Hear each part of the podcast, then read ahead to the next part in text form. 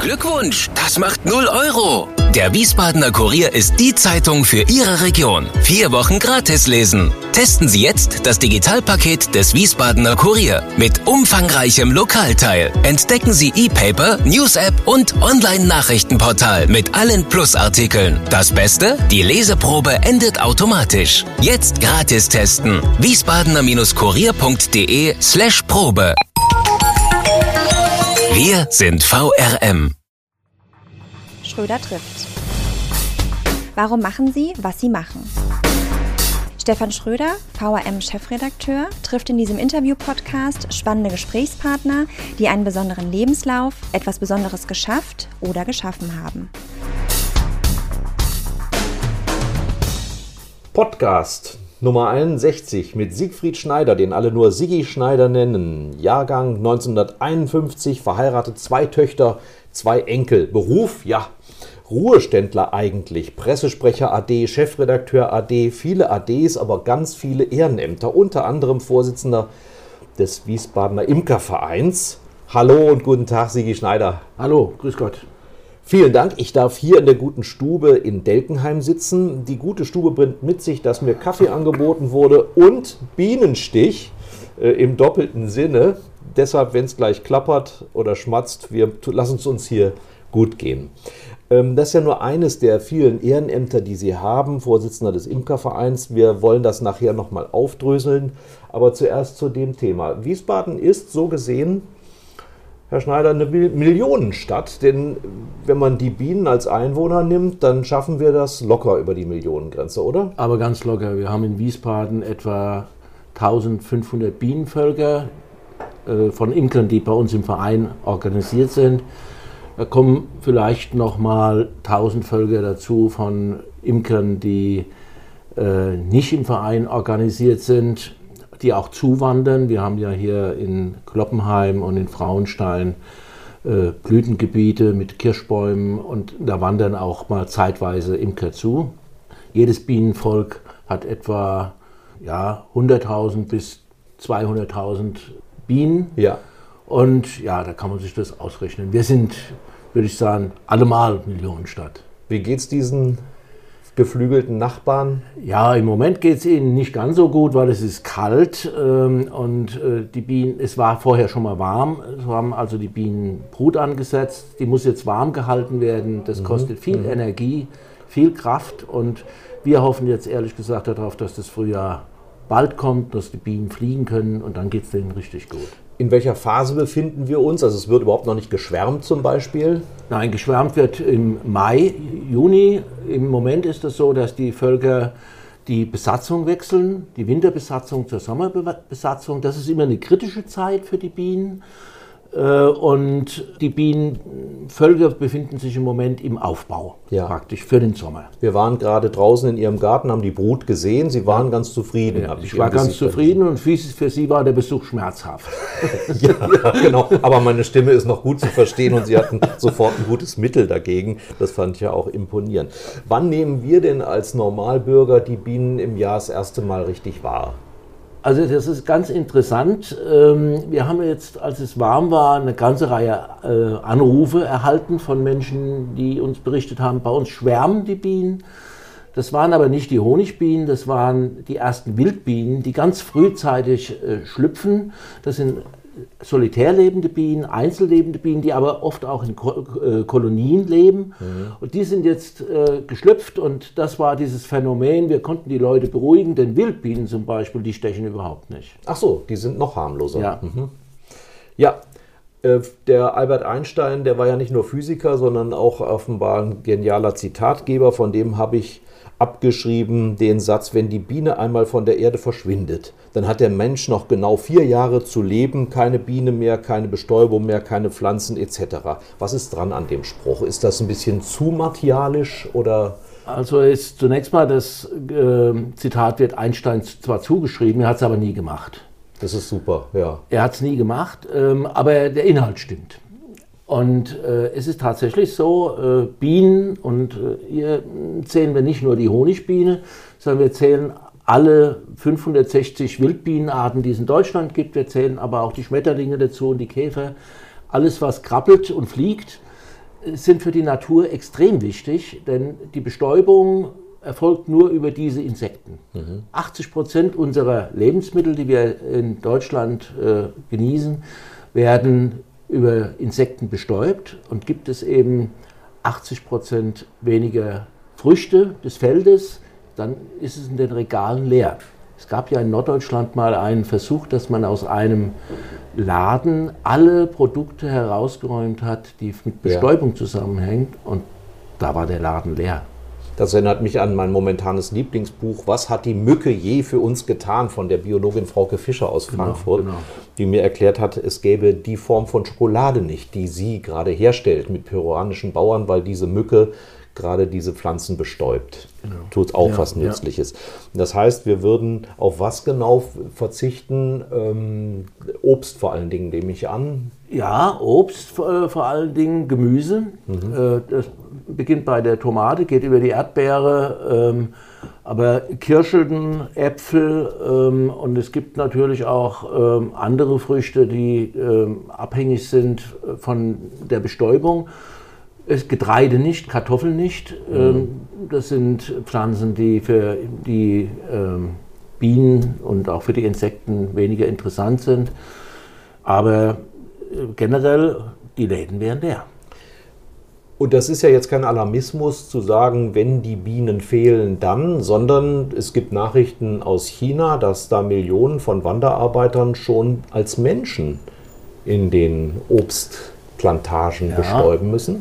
Ja, das hat ja eine Geschichte, diese China-Bestäubung. Als Mao äh, noch an der Macht war, ist er über Land gereist und sah damals die Reisbauern auf den Feldern mit Fahnen.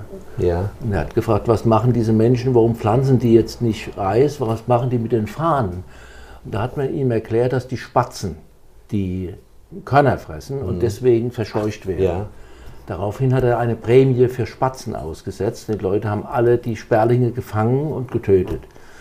Die Folge war, dass im nächsten Jahr eine gute Ernte gab. Aber die darauf folgende Ernte war katastrophal, weil die Insekten, Schädlinge, den ganzen Reis gefressen haben. Und die Spatzen hätten sonst die Insekten gefressen. Genau, daraufhin mhm. hat er Gift spritzen lassen. Mhm. Und zwar in solchen Mengen, dass es heute noch in einer Provinz zumindest in, in China äh, in, in der Erde ist und Insekten nehmen eben auch Wasser auf und deswegen gibt es dort weniger Insekten und man bestäubt dort per Hand. Also Mao hat nicht nur Millionen Menschen auf dem Gewissen, sondern auch noch die Insekten. Ja, aber das zeigt auch, wie der Mensch mit der Natur umgeht. Mhm.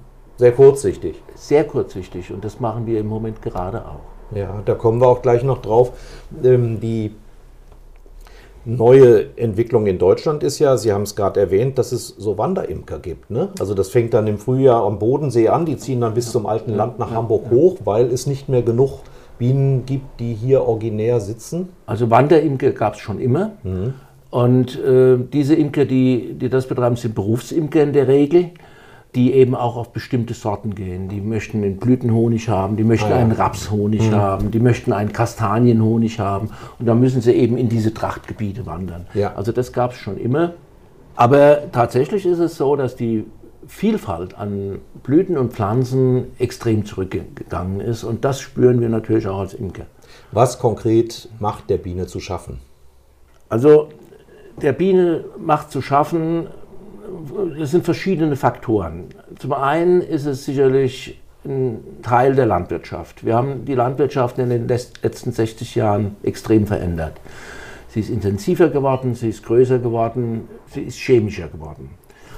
Aber auch der Landverbrauch. Wir mhm. bebauen in Deutschland pro Tag 58 Fußballfelder und diese 58 Fußballfelder sind für die Natur verloren. Mhm. Da wächst nichts mehr es ist der Klimawandel und dann ist es auch natürlich, wie wir in den Städten äh, uns umgehen.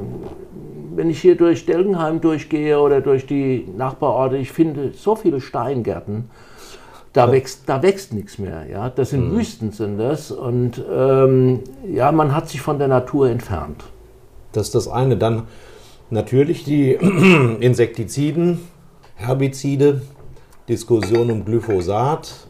Ja, aber man darf den Bauern jetzt nicht die alleinige Schuld geben. Mhm. Also die Schuld liegt nicht an den Bauern, sondern die machen eigentlich das, was jeder vernünftige Unternehmer macht. Sie machen aus ihrem Betriebsvermögen äh, den Versuch, Familie zu ernähren. Mhm. Das ist, wird immer schwieriger für die Bauern. Und schuld dran sind vielleicht nicht die Bauern, schuld ist der Verbraucher. Mhm. Solange es im, in den Discountern ein Kilo Hähnchenfleisch für 4,99 Euro gibt, solange müssen wir uns keine Gedanken darüber zu machen, ob wir noch Insekten haben oder nicht. Das ernährt den Bauern nicht. Das ernährt den, den Bauern nicht ja. und man muss sich Gedanken machen, wie muss er seine Tiere ernähren, damit er da noch einen kleinen Gewinn hat. Wie muss er sie halten, wie muss er sie ernähren. Und das heißt, er muss immer billiger produzieren, er braucht immer größere Felder, er muss immer mehr Qualitätsstandards erfüllen. Und das geht nicht mit Handarbeit, sondern das kann er tatsächlich nur machen, wenn er öko ökonomisch und nicht ökologisch arbeitet. Dann gibt es noch die Varroa-Milbe, die haben, eingeschleppt worden ist. Wir haben seit äh, Ende der 70er Jahre die Varroa-Milbe, das ist der größte Feind unserer Bienen. Mhm ähm, hier ist der Verein auch gefragt, die Imker entsprechend zu schulen. Wir äh, bekämpfen die Varroa-Milbe durch organische Säuren, die wir verdunsten. Ameisensäure, die Biene ist ein Verwandte der Ameise mhm. und verträgt die Ameisensäure, die Varroa-Milbe nicht. Und die Kunst des Imkers ist die Dosis. Und da versuchen wir eben unsere Mitglieder zu schulen. Und ich glaube, dass wir in Wiesbaden auch ganz gute Erfolge haben. So was ich höre, haben wir in diesem Jahr relativ wenig Verluste. Sie galten schon im Rathaus, auf die Zeit kommen wir nachher noch zu sprechen, als Friedensstifter, haben auch jetzt schon angedeutet, dass Sie auf keinen Fall eine Front gegen Landwirte oder andere aufbauen wollen. Wie ist es Ihnen gelungen, gerade in Wiesbaden so Vorzeigeprojekte hinzubekommen? Ich sage mal Stichwort Blühwiesen und ähnliches. Also man muss mit den Menschen reden und man muss die Menschen dafür begeistern. Äh, und äh, ich denke, dass, dass wir auch über den Verein den Leuten die, die Gelegenheit geben, mal in, in einen Bienenstock hineinzusehen. Man kann den Leuten erklären, wie funktioniert Biene, wie funktioniert mhm. Natur. Und da wächst auch die Bereitschaft mitzumachen. Und wir rennen zum Teil wirklich offene Türen ein. Es ist äh, unglaublich, wie breit zum Beispiel das äh, Grünflächenamt uns Flächen zur Verfügung stellt. Wir haben mit dem Grünflächenamt jetzt das zweite große Projekt, das sind die Blumenzwiebelretter. Mhm. Das heißt, wir haben auf allen Friedhöfen in Wiesbaden äh, Körper aufgestellt mit Informationstafeln und sammeln jetzt die verblühten Frühblüherzwiebel ein, um sie mit, zusammen mit den Mitarbeitern des Grünflächenamtes auf den Friedhöfen wieder zu setzen, auf Flächen, die nicht gebraucht werden. Das ist gerade für die Wildbienen wichtig, weil die Wildbienen eben früh aktiv sind und die mhm. brauchen Krokus, Schneeglöckchen, die brauchen Narzissen und ähm, ich denke, dass das eine tolle Aktion ist. Es hat im Kurier gestanden, wir hatten am nächsten Tag 10, 12 Anrufe von Lesern, die gesagt haben, da bin ich dabei. Ja. Das waren keine Imker. Mhm. Und also die Leute sind bereit mitzumachen und man muss sie ansprechen, man muss sie begeistern dafür. Gerade ähm, das pädagogische Element liegt Ihnen ja. Es gibt beim Apothekergarten gibt so einen Bienenerlebnispark. Ja. Hier die Theo Gärtner ähm, Karl-Gärtner-Schule ja. ist ein Vorzeigeprojekt. Wir sind gerade vorbeigefahren mit eigenen Bienenstöcken und jetzt sind die Kinder auch noch ausgerüstet mit Anzügen, sehen aus wie Weltraumfahrer. Merken Sie da eine, eine Wirkung? Ja, mittelfristig? Das ist unglaublich. Das ist wirklich unglaublich. Als wir, wenn wir in der, in der ersten Stunde mit den Kindern zusammen sind, bringen wir tote Bienen mit. Und die Kinder dürfen die toten Bienen auf die Hand nehmen. Mhm ganz vorsichtig. Viele trauen sich das überhaupt nicht, könnten stechen. Am Ende des Projektes nehmen die Kinder Honig auf den Finger, gehen ans Flugloch, setzen sich Bienen drauf und gehen damit Nein. spazieren.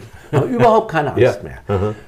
Und sie verstehen auch, was wir damit meinen. Wir sprechen darüber über Bestäubung. Wir sprechen darüber, wie Bienen sehen, wie Bienen miteinander sprechen. Mhm. Und man merkt, die Kinder sind da voll dabei. Das macht Spaß und ähm, wir mussten im letzten Jahr das, das Bienenprojekt wegen Corona abbrechen. Da waren die Kinder todtraurig. Ja, das glaube ich. Die ähm, Bienen, haben Sie gesagt, sind Lehrmeister beim Thema Demokratie. Ja. Wie kommt es dazu? Das ist doch eine Monarchie, die haben doch eine Königin. Die Königin ist nicht diejenige, die ein Volk steuert. Die Königin ist eine Eierlegemaschine, hm. die von ihren Mitarbeiterin gepflegt und gehegt wird. Sie verströmt ein Hormon, das sich im Stock äh, ausbreitet, ein Pheromon. Und dieser, dieser Duftstoff, der signalisiert den, den Bienen, ich bin da, ich lege Eier, euer Fortbestand ist gewährleistet. Alles andere. Damit wir eine Dimension haben, wie viele Eier legt solch eine Königin? 2000 am Tag in, im Frühjahr. Das ist ja Ausbeutung pur. Ja, und äh, die Bienen selbst organisieren ihren Arbeitsalltag ganz alleine. Je nachdem, was passiert. Eine Biene macht in, in ihrem Leben sechs Berufe durch. Das spielen wir immer in der Schule. Das macht den Kindern Riesenspaß.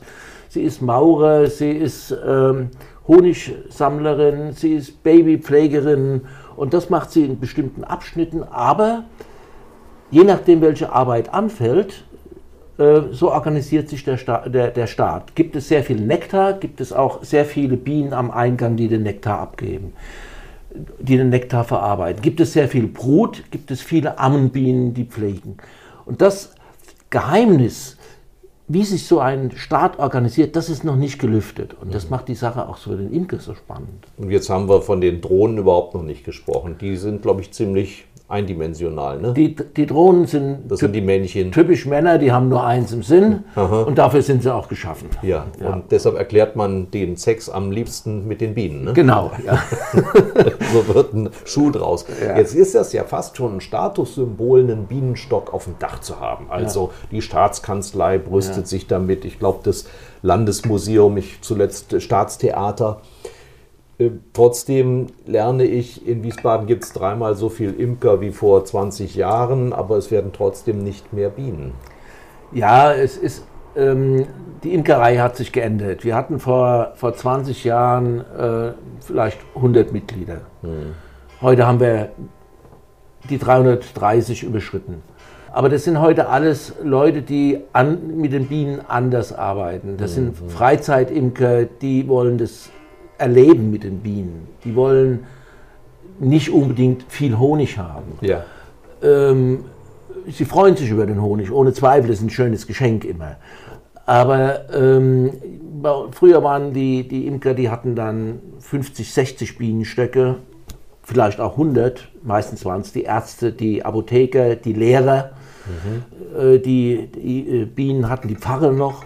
Und Bienenwachs für die Kerzen. Genau, ja. Und die Imker, die wir heute haben, das sind viele junge Leute, es sind sehr viele Frauen dabei mittlerweile, junge Frauen, die sich für Natur engagieren.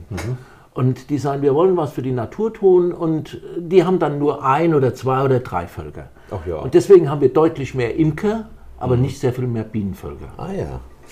Ja, und äh, dann ähm, komisch, der Mensch ist ja irgendwie so gebaut. Kaum gibt es von irgendeinem Produkt ein bisschen weniger, gibt es auch schon Diebe. Jetzt lese ich in der Zeitung, groß angelegt in Baden-Württemberg warnt die Polizei davor, die Bienendiebe sind wieder unterwegs. Ja. Also das gibt es in Wiesbaden auch. Wir hatten in den letzten Jahren immer mal ein oder zwei Fälle. Ähm, aber wir, wir Imker sind mittlerweile auch Firmen. Und äh, ich, äh, wir haben etliche Imker, die ihre Bienenstöcke draußen stehen haben. Und diese Bienenstöcke sind GPS gesichert. So, also sobald sich der Bienenstock bewegt, bewegt sich auch das Handy. Und dann kann der Imker genau sehen, wo sein Bienenstock wa- hinwandert Ja. und kann der Polizei den, den Standort mitteilen. Und die müssen eigentlich nur noch warten, bis die Diebe ausladen. Also ähm, insofern haben wir auch vorgesorgt und äh, wir arbeiten auch mit den Jägern ja zusammen, die uns sagen, da fährt seit Tagen ein Auto durch die Gegend, passt mal auf. Was macht denn das Klauen von Bienenstöcken so interessant? Ja, ein Bienenstock ist, zu klauen ist relativ einfach. Er steht draußen. Ich äh, habe den in einer Minute eingeladen. Ich muss nur das Flugloch verschließen, kann Ja. ihn ins, ins Auto laden und habe 300 bis 400 Euro schon mal im Auto. Wo werden ich, die gehandelt? die werden im Internet gehandelt. Und wir warnen immer unsere Leute, nicht im Internet kaufen, sondern wir machen eigene Bienenbörsen. Das heißt also, wir sagen unseren Leuten, sagt uns, wenn ihr Bienen verkaufen wollt, wir suchen für euch auch im Verein Käufer. Und so können wir sicherstellen, dass zumindest unsere Leute keine Paketbienen kaufen. Also nicht bei eBay ersteigern, sondern Ja. lieber im Imkerverein. Beim Imkerverein fragen und da gibt es Ja. immer, gibt's immer Menschen, die Bienenstöcke abgeben. Wie werde ich eigentlich Imker? Sie brauchen keine Ausbildung dafür, leider. Aber die Bienenhaltung ist mittlerweile doch recht kompliziert. Krankheiten, man muss sehr viel wissen um das Bienenwesen. Und deswegen machen wir Kurse. Wir ah, haben äh, sehr intensive Kurse, die wir in Bienengarten im Aukam durchführen und äh, die Menschen schulen. Und in der Regel, außerhalb von Corona, haben wir monatliche Treffen, in denen wir unsere Imker auch weiterbilden. Mhm aktuelle Themen aufgreifen, zum Beispiel die Varroa-Milbe oder eingeschleppte äh, Parasiten wie der Beutenkäfer, solche Dinge werden mhm. dann besprochen. Gibt es eine Internetseite, die wir hier nennen können? Ja, ja, www.imkerverein-wiesbaden.de. Wunderbar. Wir kommen jetzt zu einer gefürchteten Rubrik, die heißt Auf ein Wort. Mhm. Für wortreiche Menschen schwierig, für einen Pressesprecher, der auch mal wortkarg sein kann, kein Problem. Das sind sechs Fragen, die Sie bitte ja, nicht mit einem Wort, aber so kurz wie möglich beantworten mögen. Sind Sie bereit? Ja. Vor was haben Sie am meisten Angst? Ich habe am meisten Angst davor, dass sich die Natur weiter verändert und die Menschen nicht begreifen, dass es 5 vor 12 ist. Was ist Ihnen eine Sünde wert? Ein gutes Glas Honig. Der Mensch in Deutschland ist, glaube ich, Rekordhalter ne? mit über einem Kilo im Jahr. Honig? Das kann ich Ihnen so gar nicht, gar nicht ja. sagen. Ich weiß nur, dass ich kenne kenn nur Leute, die gerne Honig mögen. Jeder Mensch ist eitel. Woran erkennt man das bei Ihnen? Ich glaube, ich bin nicht eitel. Ich muss ehrlich gestehen, dass ich nicht eitel bin. Das Meine Frau schimpft immer mit mir, weil ich mir keine neuen Klamotten kaufe. Das ist ja auch eine Fangfrage. Welcher Mensch ist Ihr Vorbild? Achim Exner. Was hätten Sie beruflich statt Ihrer aktuellen Tätigkeit gerne machen mögen?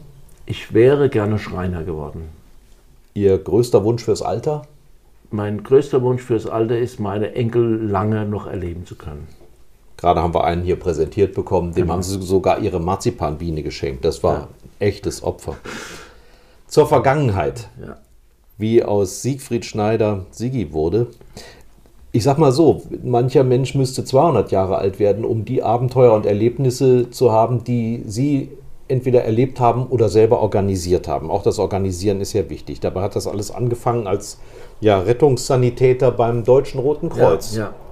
Ein wunderbarer Beruf, weil man Menschen helfen kann, aber dabei ist es nicht geblieben.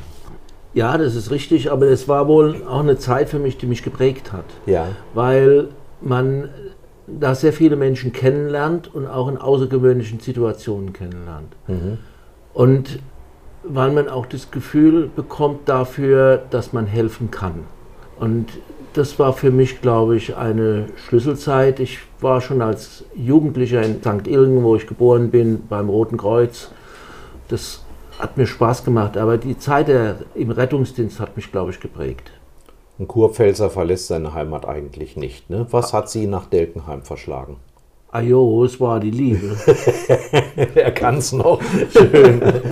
Seit den 70er Jahren Delkenheimer.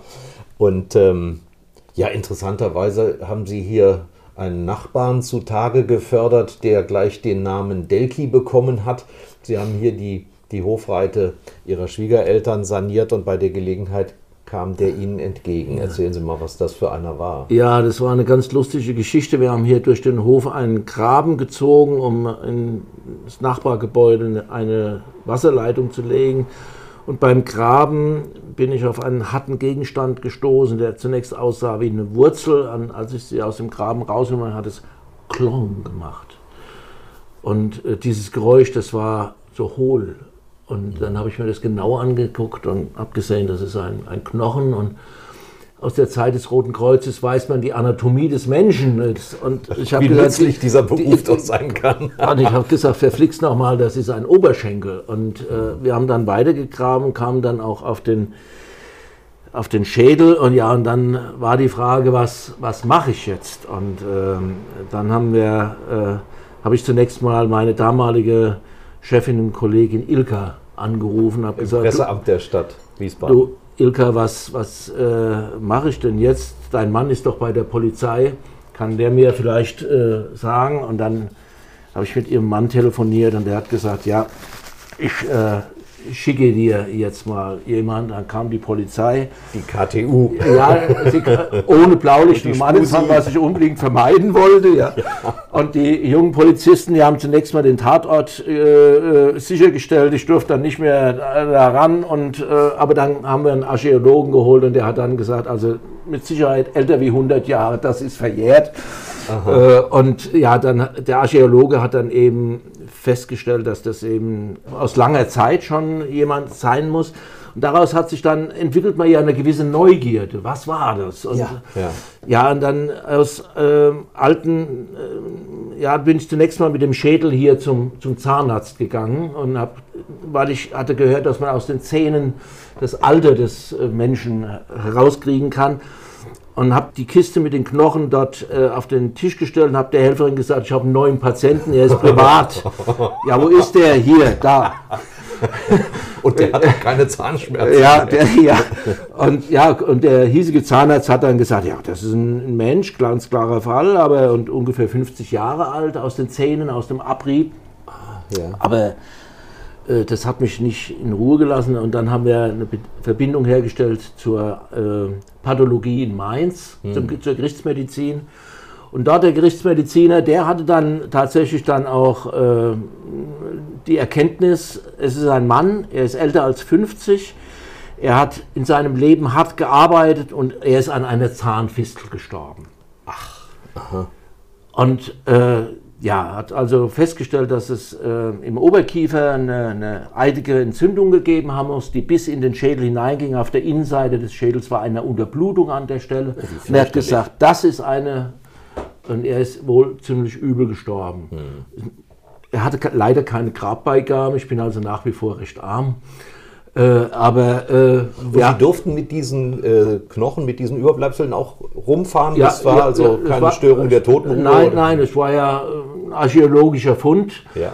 Und ähm, weil er keine Grabbeigaben hat, war es auch für die Archäologen nicht so sehr interessant. Und äh, der Dr. Pachali hat gesagt, mach damit, was du willst. Mhm. Und ich habe ihm den Heimatmuseum äh, geschenkt und da liegt der Delki jetzt und die dritten Klassen der Schulen, die kommen immer Deswegen weiß auch jeder hier in Delgenheim, wer der Delke ist und wer der Sigi ist. Ja, der, der Delke und der Sigi, das ist praktisch. Ja, aber vor allen Dingen, der ist ja nicht nur älter als 100 Jahre, sondern es heißt, der sei aus dem 6. Jahrhundert. Er ist, aus dem 6, ist nach dem 6. Jahrhundert. wir haben dann an der TU Hannover eine äh, Untersuchung machen lassen, C14-Untersuchung, haben ein Stück ja. Knochen dorthin geschickt und haben die Dokumentation, dass der aus dieser Zeit stammt, plus minus 30 Jahre, ja. Aber das eigentliche Abenteuer ihres Lebens, Sie haben den Namen gerade genannt, war die Begegnung mit Achim Exner, würde ich mal behaupten. Ja. Sie waren äh, reputierlich Chefredakteur des Erbenheimer Anzeigers. Naja, gut. Also ähm, der Erbenheimer Anzeiger ist eine sehr lokale Zeitung und man ist dort alles einfach. Nichts gegen lokale Zeitung. Nein, nein, eine sehr, sehr lokale Zeitung. Ich muss auch sagen, ich die, möchte die Zeit nicht missen das war die Zeit, in der ich die meisten Menschen kennengelernt habe. Und äh, zu vielen dieser Menschen habe ich heute noch Kontakt. Das ist die, fast die Basis meines Netzwerks. Ja, ja. Äh, und ähm, es war eine sehr schöne Zeit. Mhm. Und ähm, ja, und da habe ich eben den Achim Ebsner auch kennengelernt. Der war damals schon Oberbürgermeister. Der war damals Ober Oberbürgermeister. Sozialdemokrat, ja. Oberbürgermeister der Landeshauptstadt Wiesbaden. Ja. Und der hat sie praktisch Shanghai, der hat sie überzeugt, komm ins Presseamt. Ja, mein Vorgänger hat, äh, hatte sein Amt aufgegeben aus gesundheitlichen Gründen. Man hat einen neuen Pressesprecher gesucht und ich habe mich beworben und habe diese Stelle bekommen und es war auch eine tolle Zeit, nicht nur mit Achim Exner, sondern die ganze Zeit. Im da kamen ja noch mehr. Aber was war das Besondere, mit diesem Achim zusammenzuarbeiten? Seine Kreativität. Mhm. Das war, also das ist auch heute noch ein irrsinnig kreativer Mensch äh, mit, mit, mit Ideen und einem wahnsinnig guten Gefühl für die, die Menschen in der Stadt. Mhm. Das hat mich immer so fasziniert. Also ähm, wir haben montags immer gefürchtet, weil montags morgens um 9 Uhr war Lage. Da Lage kam der immer mit neuen Ideen. Ja. Da kam der dann und, und äh, brachte einen Stapel Bierdeckel mit. Und die Bierdeckel, da hatte er über das Wochenende notiert, mit wem er gesprochen hatte und wer irgendwelche Anliegen an die Stadt hatte. Also Achims Rathaus war eigentlich immer. Ja, und diese Bierdeckel wurden in der Lage verteilt. Es war immer doof, wenn man einen, einen solchen Bierdeckel gefangen hat. Die meisten hatte der Gunter Mischler, das war sein persönlicher Referent, äh, ein Bürgerreferent. Der musste das meiste ausbaden, aber äh, ab und zu haben wir auch einen gefangen und ich habe am Anfang den Fehler gemacht, mal ähm, so einen Bierdeckel beiseite zu legen. Und ähm, nach drei Wochen äh, kam dann doch die Frage, sag mal, habe ich dir nicht vor drei Wochen einen Bierdeckel gegeben? Da habe ich gesagt, ja, der ist in Arbeit. Sagt er, gut, wenn er in Arbeit ist, morgen früh sagst du mir dann, wie es war. Da mussten wir dann noch mal kurz zur Hochform auflaufen. Das ist eine Führungsqualität. Wenn man delegiert, muss man auch kontrollieren, Ja. dass was Ja. wieder zurückkommt. Das hat er offenbar eine gute Wiedervorlage gehabt oder einen guten. Er hat ein Gutes irrsinniges. Gedächtnis. Ja, ja, also, und äh, das war faszinierend. Er hat er hat den, den Menschen, wie Luther sagt, aufs Maul geschaut. Wir können ja jetzt nicht die ganze Geschichte erzählen, aber mir ist natürlich aufgefallen, sprich, Stichwort Abenteuer, warum fahren Sie nach Paris und äh, demonstrieren mit Ihrem Chef ähm, dort äh, gegen irgendwas, was irgendwo äh, im Pazifik sich abspielt? Das war eine ganz besondere Episode. Ähm, es war ja so, dass die gegen die Atomversuche der äh, Franzosen im Pazifik sich Wie hieß das? Mururoa Atoll, Mururoa ja. Atoll, äh, ja, weltweit sich äh, Protest äh, geregt hat und in Wiesbaden wurden Unterschriften gesammelt. Und die wurden im Rathaus abgegeben und Achim hatte damals gesagt, was machen wir mit den Unterschriften? Die müssen wir dahin bringen, wo, wo sie auch zur Kenntnis genommen werden. Und da ist da spontan der Entschluss gefasst worden, die bringen wir also persönlich hin. Achim ist dann, hat dann äh, äh, packen lassen einen Korb mit Proviant und wir sind dann mit äh, meinem Auto äh, nach Paris gegurkt. Also nicht mal mit dem Dienstwagen. Nein, mit meinem Auto. Es war noch die, äh, eine, eine Kollegin dabei. Wir sind dann äh, in Paris angekommen. Ganz Paris war voll mit Polizei. Äh, und wir Weil noch mehrere Leute demonstrieren es, wollten. ja, das waren, war voll. Auch die Jusos aus Wiesbaden waren, waren in Paris. Und ähm, ja, wir haben dann versucht, diese Unterschriften irgendwie loszuwerden. Und das war schwierig. Also an den Élysée-Palast kamen wir nicht, nicht ran. Aber der Achim hatte die krönende Idee, da war irgendein Ministerium. Und er hat dem Pförtner diese Unterschriften in die Hand gedrückt und hat ihm auf Französisch erklärt, dass die sofort in den, in den Élysée-Palast gebracht werden müssen. Er ist aufgetreten und der Pförtner hat die Unterschriften entgegengenommen. Ich glaube, wenn ich richtig weiß, er hat es auch sogar quittiert. Und äh, wir sind dann äh, losgezogen. Dann kam der Anruf, dass die Polizei die Jusos festgesetzt hatte. Und äh, dann kam die Befreiungsaktion. Da ist äh, Achim dann zur Hochform aufgelaufen vor der deutschen Botschaft und hat den deutschen Generalkonsul dort flott gemacht. Wir haben dann immer nach Wiesbaden mit dem Handy telefoniert. Das war recht lustig, auch noch Interviews gegeben äh, übers Handy. Es war eine total spannende Geschichte. Letztendlich sind die Jusos freigekommen und wir sind wieder nach Wiesbaden zurückgefahren. Auftrag erfüllt und wir hatten auch noch Spaß. Mission accomplished. Ja, und dann in die andere Himmelsrichtung, Breslau. Ja. Äh, ein, glaube ich, für Sie auch sehr beeindruckendes äh, Erlebnis, beeindruckende Erfahrung Ende der 90er Jahre. Ich glaube, es war eine Flut Flutkatastrophe dort. Die, ja, Und ein Hilferuf, Achim Exner kommt aus Breslau, beziehungsweise ist dort gebürtig. Ja. gebürtig. Breslau ist Partnerstadt von Wiesbaden, geht leider viel zu häufig verloren. Und Sie sind auch mit einem Hilfstransport dort gewesen. Ja, wir haben vom Rathaus aus, Gunter Michler und ich, wir hatten dann diese Hilfsaktion äh, organisiert und hatten auch überhaupt nicht erwartet, diese Welle der Hilfsbereitschaft, die damals auf uns zukam. Es äh, kam Geld zusammen, einige hunderttausend Euro, und es kamen Sachspenden zusammen. Äh, die mussten wir irgendwie ja dahin bringen und wir mussten das auch kanalisieren und wir hatten vorher gefragt, was wird gebraucht, es wurden Wasserfilter gebraucht und es ist uns Brita eingefallen. Und man muss auch sagen, der alte Herr Hankammer war irrsinnig hilfsbereit. Er hat sofort gesagt, jawohl, wir stellen für die Kliniken Filter bereit. Und wir haben auch einen, äh, einen LKW von Brita bekommen. Mewa in Wiesbaden hat Krankenhauswäsche zur Verfügung gestellt. Und da haben wir dann zusammen mit dem Roten Kreuz einen Konvoi zusammengestellt, sind nach Breslau gefahren und äh, haben dort das verteilt und hatten zusammen mit dem Bayerischen Roten Kreuz dann ein äh, Kinderheim uns ausgesucht, das wir dann mit dem Geld saniert haben. Wir haben dort einen wunderschönen Kinderspielplatz äh, für die Kinder Mhm. äh, eingerichtet mit deutschem Geld und haben das Geld auch sinnvoll angebracht. Gibt es noch Verbindungen nach Breslau heute? Nicht mehr so sehr, muss ich gestehen. Ja. Ja, das ist äh, lange nicht mehr gewesen. Jetzt, ja.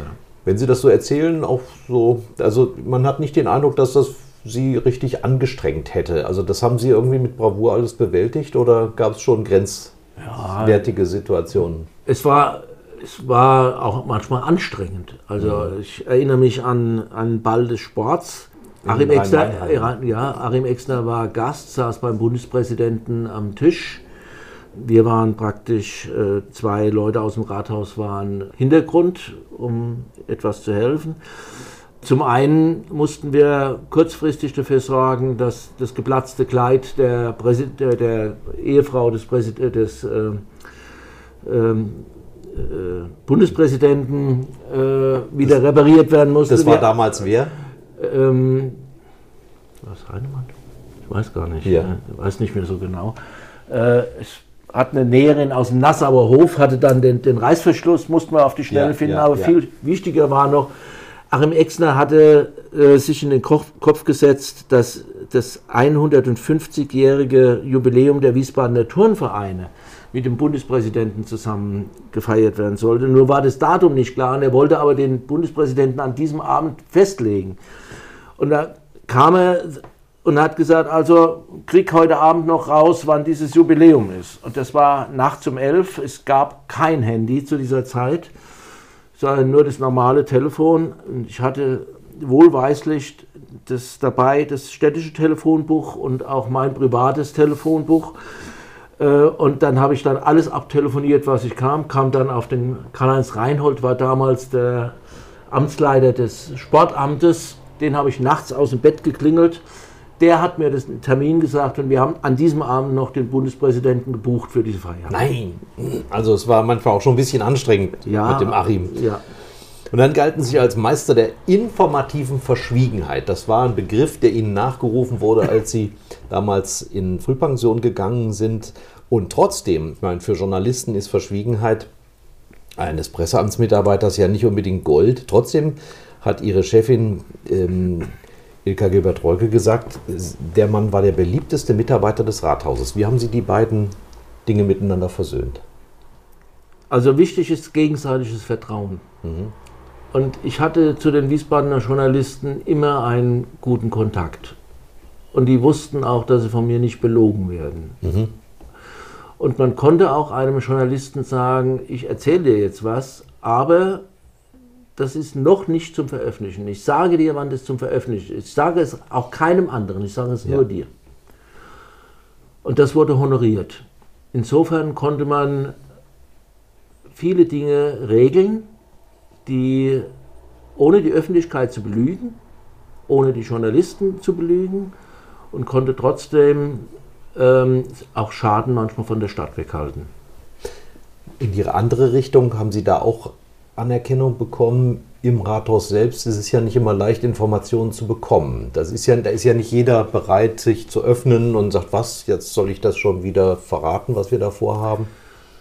Wissen Sie, das ist auch, auch die Frage, wie man mit den, mit den Menschen umgeht. Ähm, dazu gehört, dass man Bitte und Danke sagt und anerkennt. Und ich finde, ich finde, das ist im üblichen Stil, der heute im Rathaus, glaube ich, nicht mehr ganz so sehr gepflegt wird. Und wenn die Menschen einem vertrauen, dann erzählen die auch was. Und viele Leute wussten, dass das, was sie mir erzählen, nicht unter ihrem Namen weitergegeben wird. Dass man sie schützt und das war, glaube ich, wichtig.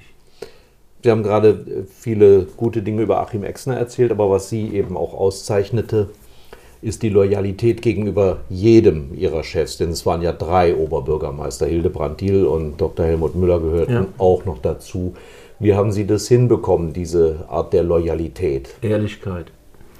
Man muss ehrlich sein und ähm, man muss einfach wissen, dass derjenige, der Oberbürgermeister ist, ein Amt hat, das sehr schwierig ist, das sehr in der Öffentlichkeit ist und man muss sich auch verstehen dafür, dass man ein Element der Schutzmauer um diese Leute ist, mhm. um ungerechtfertigte Dinge von ihnen wegzuhalten. Und ich glaube, das wird schon honoriert oder wurde auch honoriert. Wir Journalisten, in, gerade auch in Wiesbaden oder Mainz, stehen ja nicht im Verdacht, jetzt die Politiker zu schonen. Es gab ja auch genug Anlass, sie zu schelten. Ja. Aber ähm, die Zeiten haben sich ja auch geändert. Ein Politiker ist ja fast 24 Stunden am Tag unter Strom. Ähm, wie bewerten Sie, was da jetzt so in den letzten Jahren passiert ist? Sven Gehrig beispielsweise, ist er dann auch ein Opfer von etwas geworden, ja. dass man erst Sonnenkönig ist und dann abstürzt wie Icarus und Daedalus? Das ist schwierig. Also ich sag mal, wer, die, wer heute ein solches öffentliches Amt annimmt, der ist permanent im, im Fokus. Hm. Und Fehler macht jeder. Und es ist die Frage einfach, wie man mit solchen Fehlern umgeht. Und ich glaube, dass die Geschichte mit, die, oder die ganzen Geschichten, die jetzt im Rathaus gelaufen sind, die mir alle ein bisschen wehtun, ähm, gelaufen sind, weil Fehleinschätzungen, auch eigene Fehleinschätzungen waren und aber auch weil eine, manchmal eine sehr gierige Öffentlichkeit dahinter gestanden hat. Mhm. Und ich sag mal, die, und weil vielleicht auch jeder, jeder Oberbürgermeister braucht ein gutes Beraterteam. Also das hatten alle Oberbürgermeister, die ich kennengelernt habe, sowohl der Dr. Müller als auch der Hildebrand Diel, und der, die hatten alle gute Berater. Und vielleicht hat es in einigen Fällen dann bei Sven Gehrig nicht funktioniert. Das eine sind die guten Berater, das andere ist jemand, der auf die Berater hört. Das ist richtig und das gehört dazu. Ja. Ja. Wir haben gerade gesagt, Sie haben sich nicht geschont und dann kam irgendwann die Quittung, ich glaube 2008, Bandscheibe. Ja. Das heißt immer missglückte Operation. Ja. Was muss man darunter verstehen, ohne dass wir jetzt zu indiskret Gut, ja. werden also, wollen? Ja, ich bin, man nennt es ein äh, inkomplettes Querschnittssyndrom. Ich habe also auf der linken Seite relativ wenig Gefühl, ich kann wenig gehen. Mhm. Aber äh, das Hirn funktioniert und das Mundwerk äh, und damit, damit ist alles gut. Ja, also 17 Jahre waren Sie im Rathaus, ja. ähm, im Presseamt als Sprecher tätig. Und dann ähm, hat man nicht den Eindruck, dass Sie jetzt untätig sind. Also dieser Unruhestand, das ist ja, das sind Sie ja sprichwörtlich die personifizierte Person. Dann habe ich ja von einem Abenteuer gehört, wo Sie sich auf einen Traktor gesetzt haben und auf den St. Gotthard gefahren sind, war das dann noch der alte Harvester, den Sie von Ihrem Schwiegervater geerbt ja, haben? Ja, ja. Tatsächlich. Ja, der steht auch heute noch in der Scheune. Ja. Und das ist auch heute noch das Lieblingsgefährt meiner Enkel. Damit und, fahren wir auch ab und zu spazieren. Und von welchem Baujahr sprechen wir dann? Das ist Baujahr 61, also, also zehn Jahre jünger als ich. aber, aber, aber, immer noch gut unterwegs. Immer ja. noch gut unterwegs, er wird auch gut gepflegt und ja. äh, ich habe auch äh, in den letzten Jahren immer mal wieder Touren gemacht. Ich habe zusammen mit Freunden einen Schäferwagen gebaut, äh, in dem ich nachts schlafen kann. Ganz gemütliches Gefährt. Mit dem tuckern wir durch die Gegend. Und das Schöne ist dabei, dass auch, ähm, wenn Sie mit 15 Kilometern durch die Landschaft tuckern, Sie manches sehen, was Sie mit dem Auto nie sehen. Und die Menschen freuen sich unwahrscheinlich wenn Sie uns sehen, wenn wir durch die Gegend fahren mit den Oldtimer-Traktoren und man bekommt in jedem Dorf irgendwo Kontakt. Und in jedem Dorf steht irgendwo so ein alter Traktor und irgendwann kommt einer und sagt, ah, ich habe auch so ein Ding daheim stehen. und was sagen die Leute, die hinter ihnen herfahren? Ja, also ich sag mal, ich sag mal, die Menschen, die von vorne kommen, sind ganz besonders freundlich. das sagt schon viel aus. Und Sie sind wirklich mit Ihren Kumpels äh, in die Alpen rein. Wir sind, wir sind bis zum Gotthard gefahren, wir sind, ähm, äh, waren insgesamt drei Wochen unterwegs. äh, über den Schwarzwald und durch die Schweiz durch, ähm, haben überall tolle Leute kennengelernt, waren bei äh, einem alten Ehepaar auf einem Gnadenbauernhof in der Schweiz, äh, haben äh, äh, auf dem Parkplatz einer Seilbahn mal über, übernachtet und es war einfach toll und haben in, in Frankreich, im Elsass gut gelebt. Das glaube ich. Es, es, war, es war eine wunderbare Zeit. Harvester ist was für ein. Das International Harvest äh, äh IHC, das ist äh, eigentlich eine, äh, geht zurück auf eine deutsche Marke. Ich meine, das wäre, äh, ja, ich weiß gar nicht genau, aber es war ursprünglich eine deutsche Marke, die gekauft wurde dann von, mhm. von Engländern. Sie haben sich da auch in einem Verein engagiert, in Diedenbergen? Ja, in Diedenbergen, ne, bei, bei den historischen Landmaschinen bin ich auch nach wie vor Mitglied. Wir treffen uns, wenn nach Corona. Klar. Treffen wir uns da wieder und wir werden dann auch wieder eine Fahrt machen und wir planen eine Fahrt durch äh, die Pfalz und da machen wir auf Weingütern dann immer eine Nacht im Weingut und das ist immer nett. Da ist auch gut, wenn man den Schäferwagen dabei hat und nicht mehr fahren muss. Genau. und überhaupt, also wenn ich das so höre, Sie, Sie machen äh, Wettpflügen, ja, Schaupflügen, ja, ja. Sie machen Appleboy-Contests, Sie machen Blindverkostung beim Honig. Ähm, also an ihn ist ja auch ein Schausteller verloren gegangen, oder? Ja, ne, das gehört, das gehört einfach dazu. Es gibt ja so viele, viele Dinge, die die Menschen nicht kennen und kennenlernen müssen. Zum Beispiel ein guter Appleboy. Ähm, den muss man, muss, man, muss man finden einfach. Und äh, bei uns hier im, im Ländchen ist, sind die Streuobstwiesen ein ganz wichtiges Element, die zu erhalten. Dafür muss man junge Leute begeistern. Und wenn man die Bäume hat, muss man sie verwerten. Also muss Apfelwein draus machen, der muss getrunken werden. Also muss man ja. Werbung für Apfelwein machen, wenn man Streuobstwiesen haben will, auf denen die Bienen wieder Honig finden. Das gehört alles zusammen. Gehört alles zusammen, ja. Und ähm, haben sich an den Apfelwein auch gewöhnen können mit der Zeit. Sie sind ja dann, ja, sind ja eher Weintrinker von Haus aus, nehme ich an, oder? Nein, Biertrinker, ah, aber ja, ja, aber den Apfelwein, ich vertrage ihn leider nicht mehr so sehr wegen der Säure, aber ich finde es nach wie vor ist es ein, ein wichtiges, ein schönes Getränk und äh, ja, in Maßen genossen ist das wunderbar, toll. Und, und ich freue mich darüber, dass immer mehr junge Leute äh, sich dafür begeistern. Ich habe hier in Delgenheim eine Sträubswiese der Stadt gepflegt über viele Jahre. Die habe ich jetzt an einen jungen Mann weitergegeben, der mit Begeisterung Bäume schneidet, Äpfel erntet und keltert. Mhm. Finde ich toll. Bevor wir jetzt uns über den echten gebackenen Bienenstich hermachen, noch eine letzte Frage. Wer so viel erlebt hat, haben Sie noch ein Abenteuer, was Sie unbedingt bestehen wollen? Nein, ich habe kein Abenteuer mehr. Mein Abenteuer sind meine Enkel. Mhm. Ich sehe meine, meine Enkel aufwachsen. Das ist für mich ein Geschenk. Die wohnen bei mir im Haus und ich erlebe sie jeden Tag und äh, weiß einfach, äh, wie, wie toll es ist, mit, mit jungen Leuten zusammen zu sein. Und ja, alles, was mit meinen Kindern nicht erlebt habe, weil ich berufstätig war, erlebe ich hier jetzt live, weil ich einfach viel mehr Zeit habe. Mhm. Und das ist das Schöne. Vielen Dank, Sigi Schneider. Das war die heutige Ausgabe von Schröder trifft, unserem Interview-Podcast mit Stefan Schröder, VRM-Chefredakteur.